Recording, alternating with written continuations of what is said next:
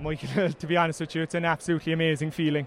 Um, I know we won a couple when I was young in 12 and 13, but that feeling after the final whistle today was something extra, extra special. I suppose we've been knocking on the door for the last couple of years, and to finally get over the line was just an amazing feeling. Yeah, you had to dig deep for most of the game, nothing between the two teams. Absolutely nothing between the two teams. Uh, nip and tuck the whole way. Uh, finals are never easily won. My father once said to me, even Street League finals, there's nothing in them. So we knew today there was going to be a kick of a ball between us, but we knew if we were in, in contention the last 10 minutes that we had the players, we had the leaders who'd step up and deliver for us. And I think we had plenty of lads who did that in the last 10 minutes. Yeah, you had to dig deep, particularly when Barry Cribs made it 9 8 and there was only a couple of minutes of normal time left.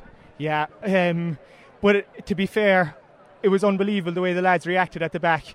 I remember Damien Cahalane and Rory Maguire turn around me, no panic, won the kick out up the field, and before we knew it, we were back level. And I think that was that was just the reaction we needed. We had to get back level as soon as we could at that stage. There was only two or three minutes left, and once we got back level, we had a small bit of a momentum, and thank God we got over the line. And it must give everyone out the field huge confidence when you have the likes of, of Brian and the man of the match, his brother Michael, on fire up front. Yeah, I, I don't know, did I say it to you during the week, but you know, we always said what team would have the likes of Brian Hurley, Michael Hurley, Jack Cahalane, Cathal Maguire in their forward line. You know, there's teams around Ireland would cry out for it. So we knew if we could keep the score down at the back, that the boys would do, eventually do the business for us up top. It took a while today, but by God, they delivered when it mattered most. You must have realised, then, US captain, that the hunger was coming back, like we saw it there in the group stages and going into the knockout stages. Yeah, hundred percent. And I, I think this is this this is a sweet county.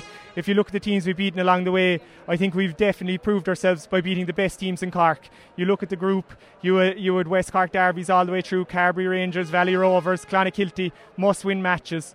You know, then we went on Ballincollig semi finalists last year. The Barrs, one of the top two teams in the county over the last couple of years, and Nemo record second to none in a county final.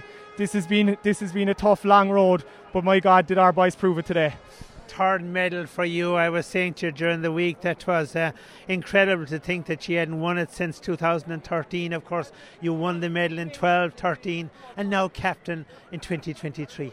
Yeah, it's been a long time coming since 2013. I suppose when you're young, you're on a crest of a wave and you might take things a tiny bit for granted. But my God, it's like 10 years knocking on the door, especially the last four or five years, we knew we were close, and to get over the line today is sweet. Why is it such a special club that you're all travelling many kilometres every week down to training? I just, I just think it's a way of life down there. Um, it, it's a religion. It's the first thing people think of when they get up in the morning, and it's the last thing they think of when they're going to bed. As I said during the week, um, it makes people happy. It makes people sad, but like that's what makes it. It's a family club, you know, like the memories and and uh, everything that we, we've got uh, from travelling up and down there. You know, uh, you couldn't you couldn't repeat it. It's just an unbelievable club, and we're very lucky to be part of it.